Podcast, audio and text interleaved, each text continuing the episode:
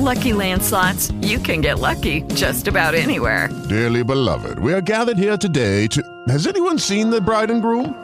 Sorry, sorry, we're here. We were getting lucky in the limo and we lost track of time. No, Lucky Land Casino, with cash prizes that add up quicker than a guest registry. In that case, I pronounce you lucky. Play for free at LuckyLandSlots.com. Daily bonuses are waiting. No purchase necessary. Void where prohibited by law. 18 plus. Terms and conditions apply. See website for details. Hello, it is Ryan, and we could all use an extra bright spot in our day, couldn't we? Just to make up for things like sitting in traffic, doing the dishes, counting your steps, you know, all the mundane stuff. That is why I'm such a big fan of Chumba Casino. Chumba Casino has all your favorite social casino style games that you can play for free anytime, anywhere with daily bonuses. That should brighten your day a little. Actually, a lot. So sign up now at chumbacasino.com. That's chumbacasino.com. No purchase necessary. Group. Void were prohibited by law. See terms and conditions. 18 plus.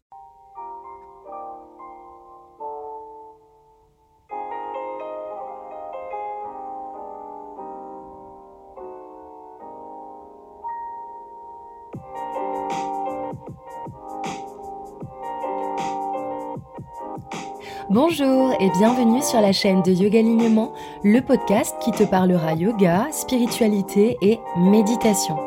Chaque semaine, retrouvez-moi pour avoir des réponses à vos questions et savoir comment vous aligner jour après jour grâce au yoga. Renouez avec l'estime de vous-même. Apprenez à vous connecter ou reconnecter. Ancrez-vous à chaque instant et laissez-vous guider par votre cœur et vos intuitions. J'en profite pour vous dire que si vous souhaitez soutenir ce podcast et en favoriser son expansion, vous pouvez lui mettre la note de 5 étoiles avec un petit commentaire gentil. Sinon, retrouvez-moi sur Instagram à tropical-du-bas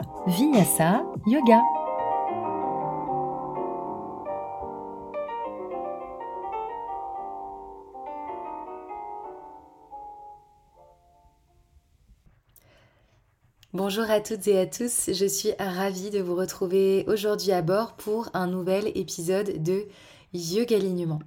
Donc déjà, je tiens à vous remercier pour les écoutes des derniers épisodes de l'entrevue avec Camille Test et aussi du premier journal de bord euh, Yoga et grossesse. J'en ferai plusieurs euh, sur cette thématique euh, parce que c'est un sujet, semble-t-il, qui vous intéresse.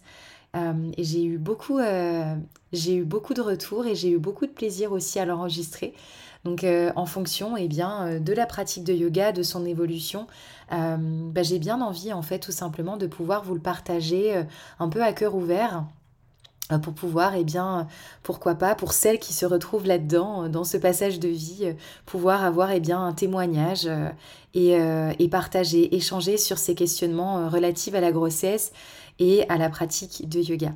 J'en profite aussi euh, pour eh bien, euh, vous mentionner que si vous souhaitez euh, eh bien, voir ce podcast prendre de l'expansion, vous pouvez le noter à travers eh bien, un système d'étoiles sur iTunes et vous pouvez aussi le commenter. Il existe aussi un système d'étoiles sur Spotify, donc n'hésitez pas à, toujours mettre peut-être euh, les petites étoiles pour pouvoir bien, m'encourager euh, dans ce travail d'enregistrement et euh, bien, pour poursuivre tout simplement le podcast du meilleur que je puisse le faire. Et sans plus tarder, on va commencer eh bien, par parler euh, du sujet. Donc, qu'est-ce que la danse cosmique euh, Qu'est-ce que c'est que cette bête-là? On va parler euh, donc de la danse cosmique, de ses composantes, de sa symbolique, notamment celle à travers le yoga. Parce que, eh bien, c'est quelque chose qu'on entend au final pas beaucoup parler, bien que la posture en tant que telle est assez pratiquée en termes d'asana. Donc je voyais ici peut-être une opportunité de parler d'une manière un petit peu plus philosophique de qu'est-ce que représente eh bien, la danse cosmique et donc eh bien, en personnification la posture du roi danseur, donc la très belle posture empreinte de grâce où on vient attraper le pied et on fait le danseur. Il y a une très belle histoire derrière et eh bien, je trouvais cela assez intéressant de pouvoir tout simplement vous en parler par ici de parler de yoga finalement, mais aussi des symboliques qui y sont liées, que ce soit de près ou de loin.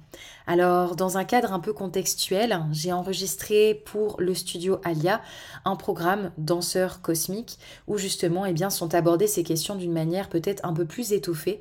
Euh, il y a du journaling, donc du yoga de l'écriture, il y a un e-book dans le programme euh, pour pouvoir, eh bien, euh, étoffer, on va dire, ses connaissances yogiques, notamment à travers eh bien, cette très belle posture que ce soit d'un point de vue anatomique, somatique, mais aussi d'un point de vue eh bien, philosophique, symbolique, etc. etc.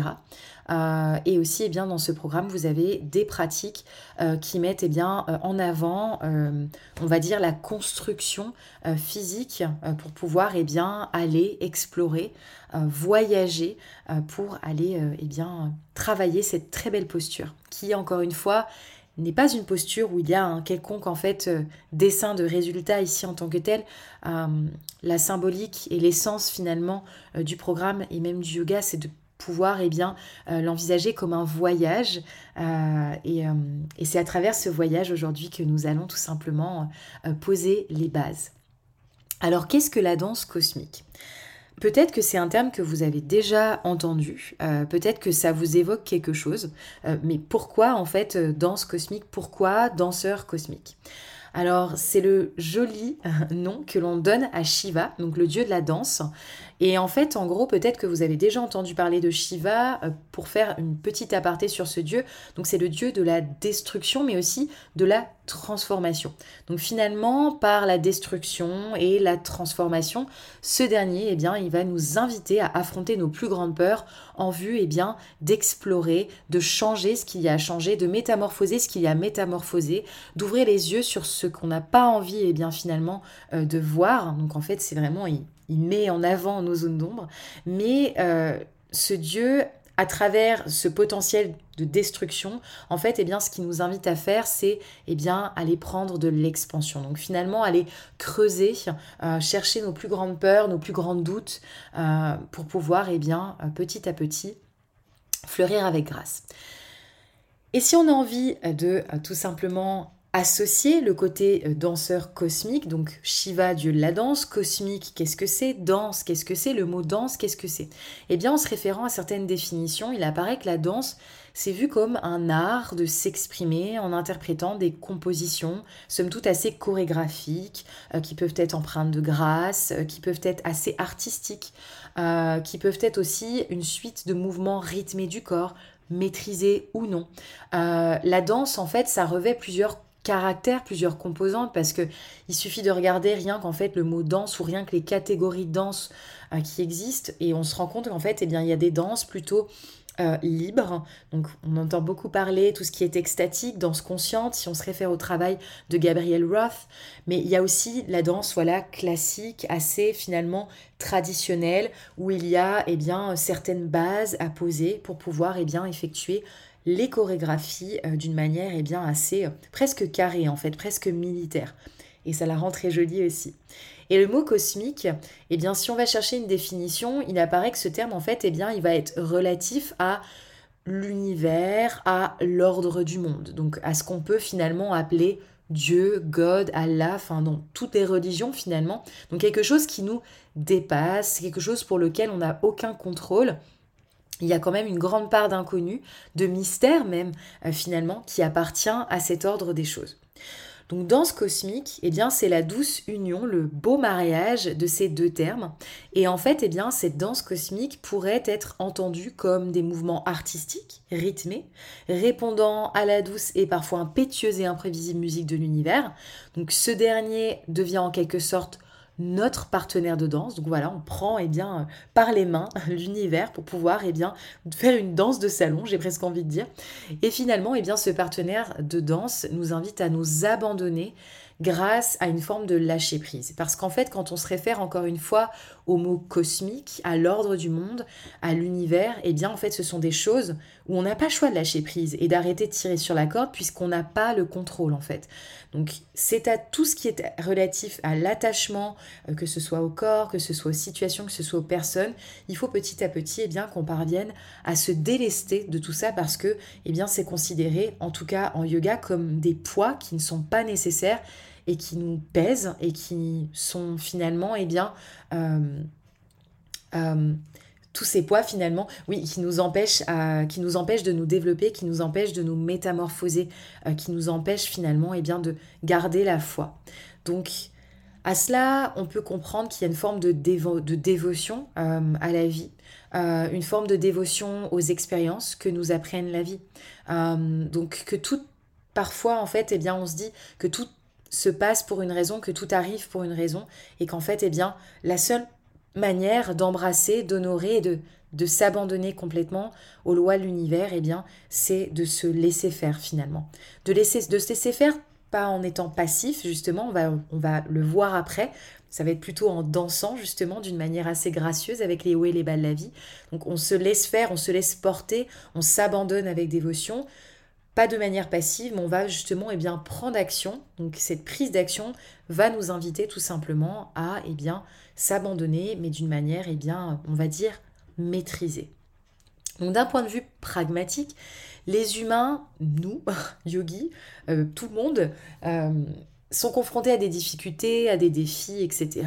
Et l'idée, c'est euh, plutôt que d'y faire face finalement avec un petit peu de résistance, on voit un petit peu l'image finalement de quelqu'un qui va nager à contre-courant dans la rivière, et eh bien là, l'idée de la danse va être d'interagir gracieusement à tout ce qui nous arrive avec équanimité. J'avais fait un podcast justement dans ce sens. L'équanimité, ça vient du mot equanimus en latin, c'est égalité d'âme. Ça veut dire d'être capable finalement eh bien d'ingérer, digérer euh, et de euh, faire preuve finalement et eh bien euh, de d'une pas d'une passivité, mais voilà, d'une égalité d'âme vis-à-vis des expériences de vie positives, ou du moins que l'on trouve positives, celles qui nous servent, celles qui nous rendent heureux, mais celles aussi qui nous rendent peut-être, eh bien, peut-être un peu plus, voilà, euh, j'ai pas envie de dire malheureux, mais des expériences de vie qui nous euh, mettent un peu plus à l'épreuve finalement. Et l'idée de l'équanimité, c'est de parvenir à avoir cette égalité d'âme, peu importe, tout en sachant qu'en fait, eh bien, chacune des expériences est toujours là pour nous apprendre. En gros, on se laisse porter par les flots parce qu'on n'a aucun contrôle. Et surtout, en fait, on n'a pas le choix. Euh, on n'a pas le choix et par ce manque de choix, parce que c'est comme ça, on se libère petit à petit de la souffrance. Parce qu'en fait, la souffrance, elle naît beaucoup de l'attachement. Donc, dans les, on en parle beaucoup en fait dans le yoga de Patanjali, avec à travers notamment la notion des kleshas. Je pourrais faire un podcast là-dessus parce que c'est vraiment euh, super intéressant. Euh, mais en gros, cette souffrance, eh bien, euh, elle, nous, elle, nous, elle, nous, empêche, encore une fois, de prendre de l'expansion. Parce que cette souffrance, elle naît souvent de cet attachement aux choses, aux situations et aux personnes. Alors ce qu'on entend en fait par danseur, donc pour revenir un peu à nos moutons, pour revenir un petit peu finalement à l'essence même euh, de la physique de la posture, l'incarnation de la posture du danseur, c'est finalement la, elle revêt toute cette belle symbolique. Euh, cette symbolique en fait où eh bien à travers euh, la métaphore de la vie, à travers eh bien le côté impétueux de la vie, on doit essayer au maximum eh bien de se stabiliser et de danser eh bien avec la plus belle des grâces. Donc c'est un petit peu ça euh, l'idée finalement de la posture du danseur. Alors, on va parler un petit peu de, de cette posture d'une manière un peu plus pragmatique et comment cette posture euh, physique que l'on pratique en fait sur notre tapis va nous inviter finalement honorer eh bien, cette impermanence euh, que j'ai abordée précédemment. Alors, comme on le sait, notre pratique de yoga n'est absolument pas linéaire et c'est quelque chose que j'aime beaucoup dire à mes élèves en fait, c'est-à-dire que eh bien un jour on va se sentir expansif, ouvert, souple, agile, euh, on va avoir de la force, on va avoir de la flexibilité, on va être stable, équilibré. Euh, et le lendemain, ça va être tout l'inverse. On va se sentir un peu moins fort, un peu moins équilibré, un peu moins souple. Ça tire, il y a des tensions, il y a des contractions dans le corps. Bref, en fait, notre pratique de yoga, c'est une métaphore de la vie. Et ça, c'est vraiment important de le comprendre euh, parce qu'en fait, eh bien, sans quoi, on ne peut pas comprendre pourquoi eh bien, le yoga se pratique plus finalement en dehors du mat. Pourtant, pour autant, la pratique du yoga sur le mat, c'est le reflet de ce qu'on est en train d'expérimenter aussi en dehors de notre mat. Et c'est vraiment un laboratoire qui est super intéressant à eh bien, explorer euh, pour pouvoir eh bien, apprendre à se comprendre en fait et apprendre à euh, se connaître un petit peu mieux aussi. Donc notre pratique de yoga, elle n'est pas linéaire. Et ça dépend quelle posture on pratique finalement, j'ai envie de dire. Euh, je le vois beaucoup à travers les, postures de backbend, les postures peut-être un petit peu plus complexes, euh, qui ont euh, des composantes corporelles peut-être un petit peu plus difficiles à saisir, etc., etc. Et Natarajasana, la posture du danseur cosmique, en fait partie. On est vraiment d'accord là-dessus. C'est une posture qui représente de la force, qui représente la stabilité et l'ancrage dans l'abandon le plus absolu, parce qu'il y a une énorme ouverture de cœur. On vient chercher justement à travers une ouverture de la cage thoracique et des épaules, une très grande extension vers l'arrière. Donc ici, on a aussi une flexion des épaules. En yoga, c'est assez compliqué, on vient attraper le pied, enfin bref. Il y a énormément quand même de composantes physiques qui nous rappellent que eh bien, euh, l'incarnation justement euh, de cette posture revêt plusieurs aspects euh, qui sont aussi difficiles dans la vie de tous les jours. Donc cette posture, c'est une représentation du lâcher-prise dans l'ancrage, c'est la représentation du mouvement dans le nécessaire immobilisme. Et de garder finalement, pas cette impassibilité, mais cette stabilité en fait, cette stabilité dans la grâce, malgré en fait l'instabilité euh, que l'on peut être amené à expérimenter sur le tapis, mais aussi en dehors du tapis. Pourquoi? Euh, Parce que souvent quand on travaille en équilibre, il y a une très belle analogie en fait les jours où on va se sentir stable et ancré, c'est les jours où on va être stable et ancré dans son quotidien. On va pas être préoccupé, on va être plutôt euh, voilà, le cœur ouvert, on va être disposé finalement.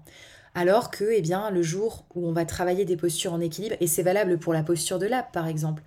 Euh, une posture d'équilibre, mais qu'on voit justement qu'on n'est pas très stable, on ressent des tensions, on ressent qu'on est un petit peu plus, qu'on vacille un petit peu plus, eh bien c'est finalement que quelque chose se passe aussi dans notre quotidien.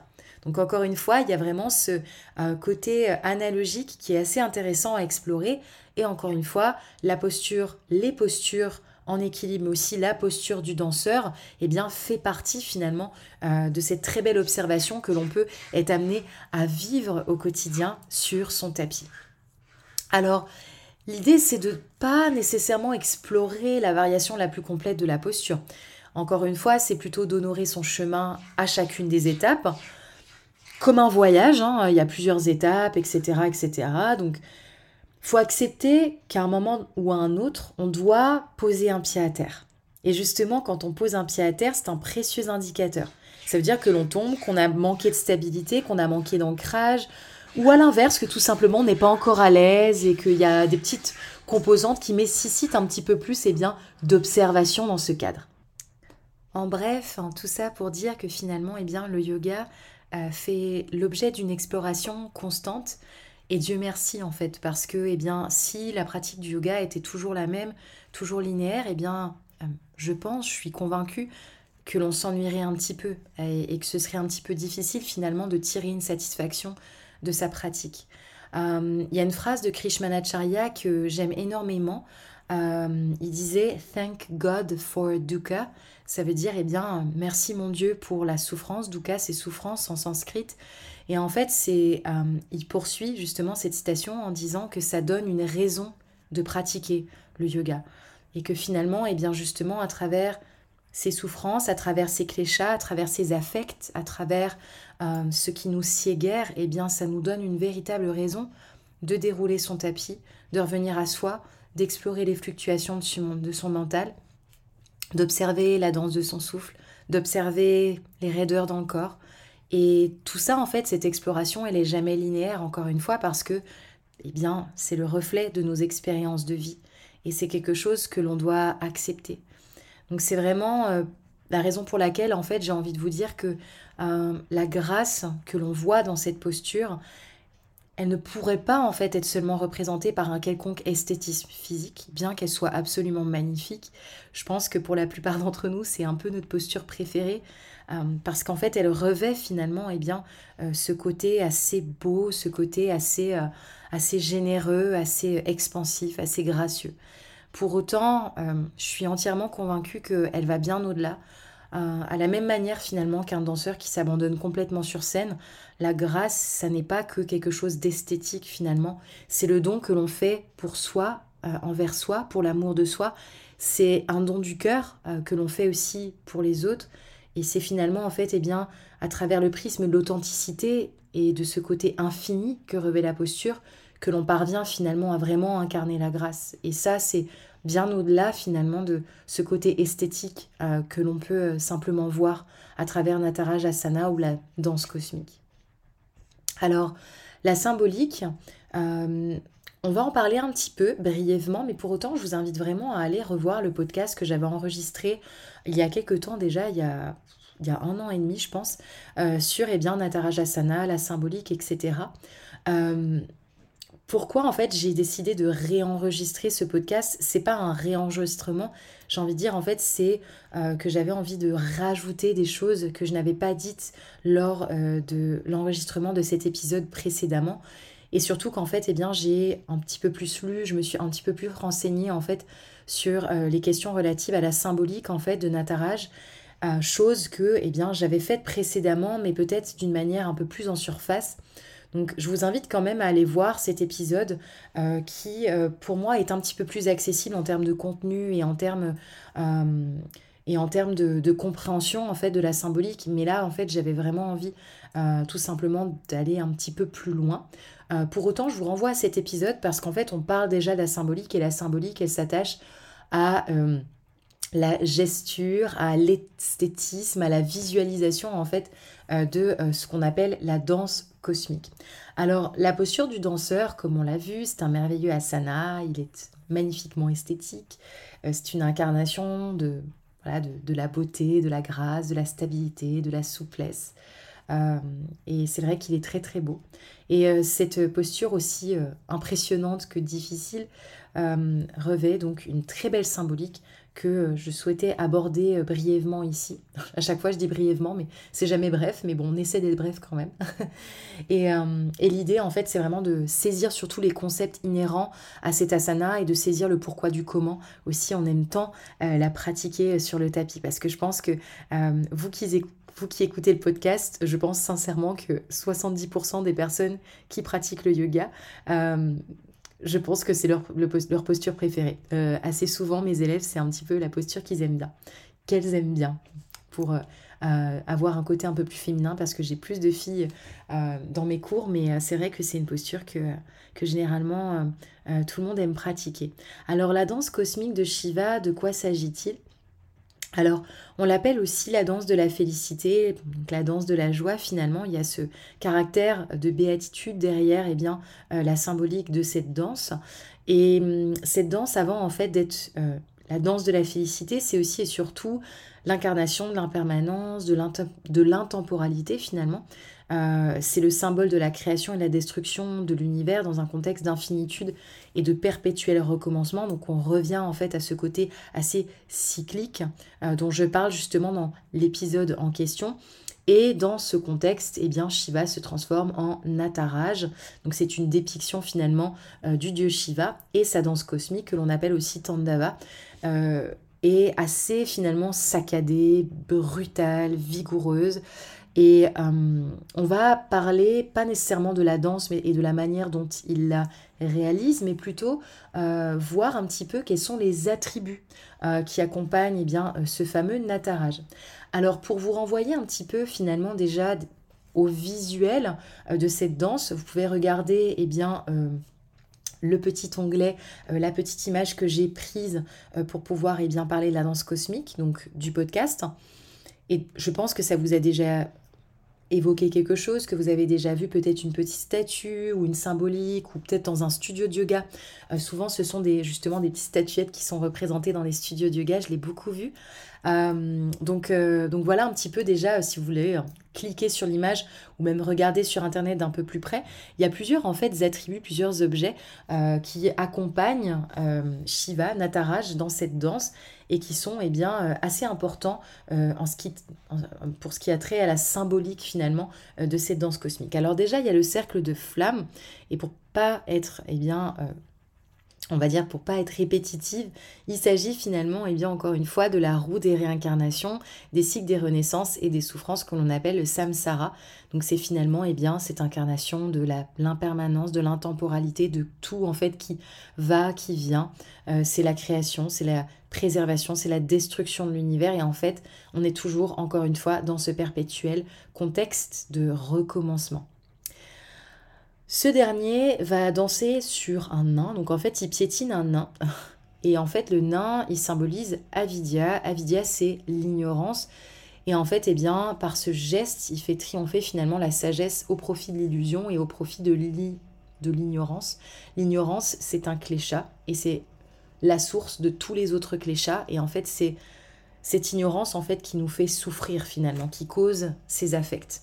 J'ai vraiment envie d'enregistrer cet épisode sur les cléchats, on y reviendra à un moment ultérieur. Il lève la jambe et la main antérieure gauche, et bien ce geste symbolise aussi ce qu'on appelle la trompe de l'éléphant, et c'est la personnification par le mouvement de ce qu'on appelle la libération, autrement baptisée moksha. Moksha, c'est le dessin ultime du yoga.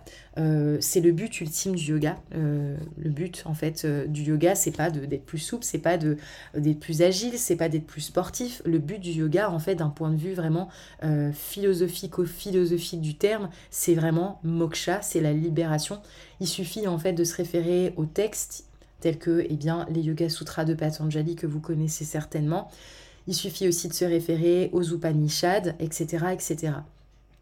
Mais cette libération, moksha, c'est aussi pas que le but ultime du yoga, c'est aussi le but ultime des hindouistes de manière et bien plus générale. Et c'est aussi pour ça qu'il y a des parallèles assez intéressants à faire entre et bien, la religion et le yoga.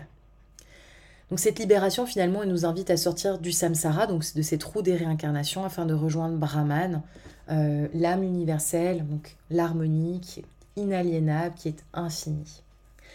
Dans son autre main, il tient ce qu'on appelle un damaru, donc c'est un tambour, et en fait avec cet instrument, il va eh bien, créer cette fameuse mélodie de la création.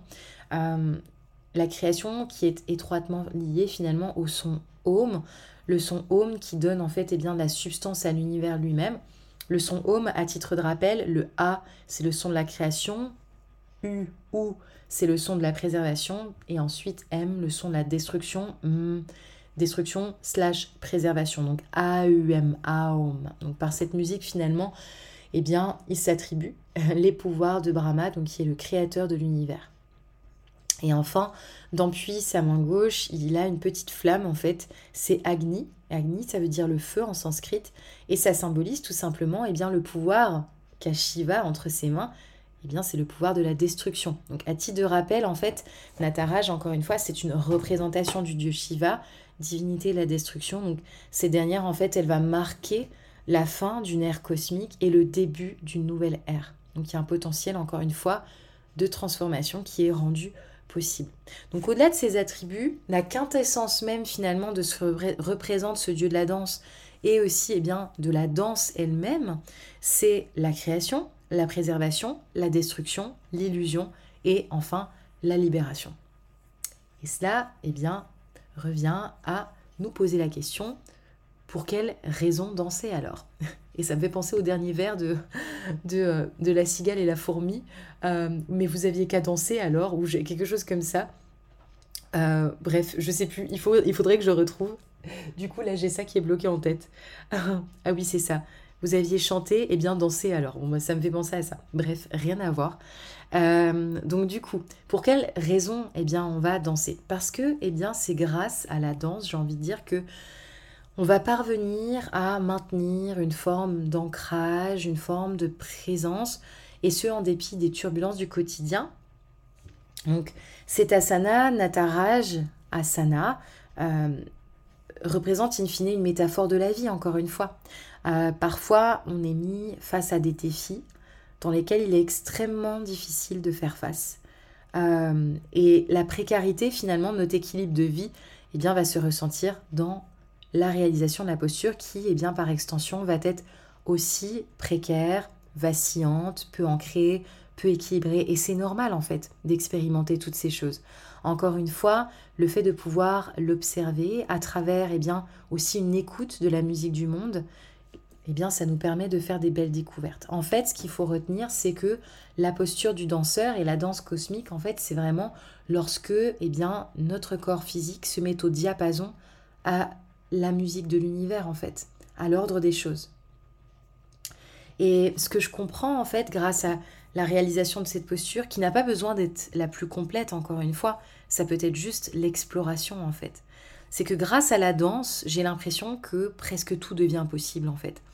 Il suffit de voir un danseur qui, par la force de sa chorégraphie, a la capacité de d'oublier, a la capacité d'être présent, a la capacité en fait de l'espace de quelques instants suspendu, euh, s'abandonner complètement en fait sur scène. Et ça c'est vraiment très précieux. Donc réaliser en fait la posture du danseur, eh bien ce que je vois et ce que je comprends, c'est que c'est un petit peu la même chose et qu'au-delà de l'esthétisme, car oui, il y a de l'esthétisme là-dedans, encore une fois, mais c'est pas ce qu'on recherche en fait dans cette danse.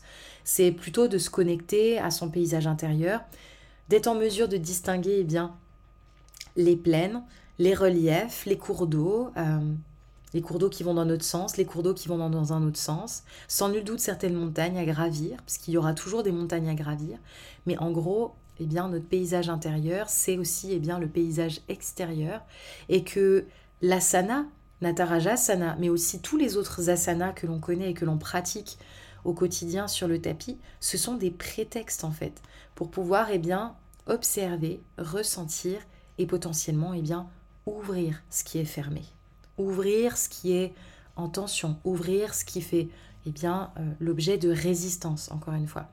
Donc c'est ainsi qu'un merveilleux voyage prend forme, celui du yoga, celui d'être l'art de soi en dépit des bruits du monde. Donc voilà finalement eh bien, euh, ce sur quoi j'ai envie de clôturer ce podcast. J'espère très sincèrement que ça vous aura parlé et que eh bien, la prochaine fois que vous pratiquerez cette belle posture euh, euh, du danseur, vous aurez peut-être une toute autre vision, une toute autre approche. En tout cas, c'est vraiment l'invitation. N'hésitez pas à réécouter ce podcast si vous avez besoin d'informations, peut-être, on va dire, euh, d'informations peut-être un peu plus précises, de pouvoir encore une fois embrasser avec eh bien, euh, présence euh, la beauté de cette posture. pour ma part, ça a été celle qui m'a donné le plus de fil à retordre, mais en même temps, c'est probablement celle avec laquelle j'ai fait le plus de découverte. Et par découverte, ça ne veut pas dire en fait que euh, tout de suite c'était magnifique, c'était beau, etc. C'est juste en fait que, euh, encore une fois, à travers le prisme de euh, la connaissance de soi, eh bien on fait toujours des très très beaux apprentissages sur le tapis. Et pour ma part, eh bien la posture du danseur fait partie des postures qui m'ont qui m'ont invité peut-être à cultiver plus de présence, cultiver peut-être plus de lâcher prise, par rapport en fait à l'esthétisme encore euh, qu'elle revêt. Euh, elle m'a permis aussi eh bien d'apprendre vraiment à peut-être m'ancrer, mais aussi m'abandonner complètement, donc m'accueillir complètement en fait en dépit des bruits du monde et en dépit de ce brouhaha extérieur, de parvenir à ce silence en fait et cet immobilisme à l'intérieur. Et c'est vraiment très très beau à explorer, à expérimenter. Donc je vous remercie du fond du cœur d'avoir suivi ce petit épisode. Je vous donne rendez-vous la semaine prochaine. Namasté.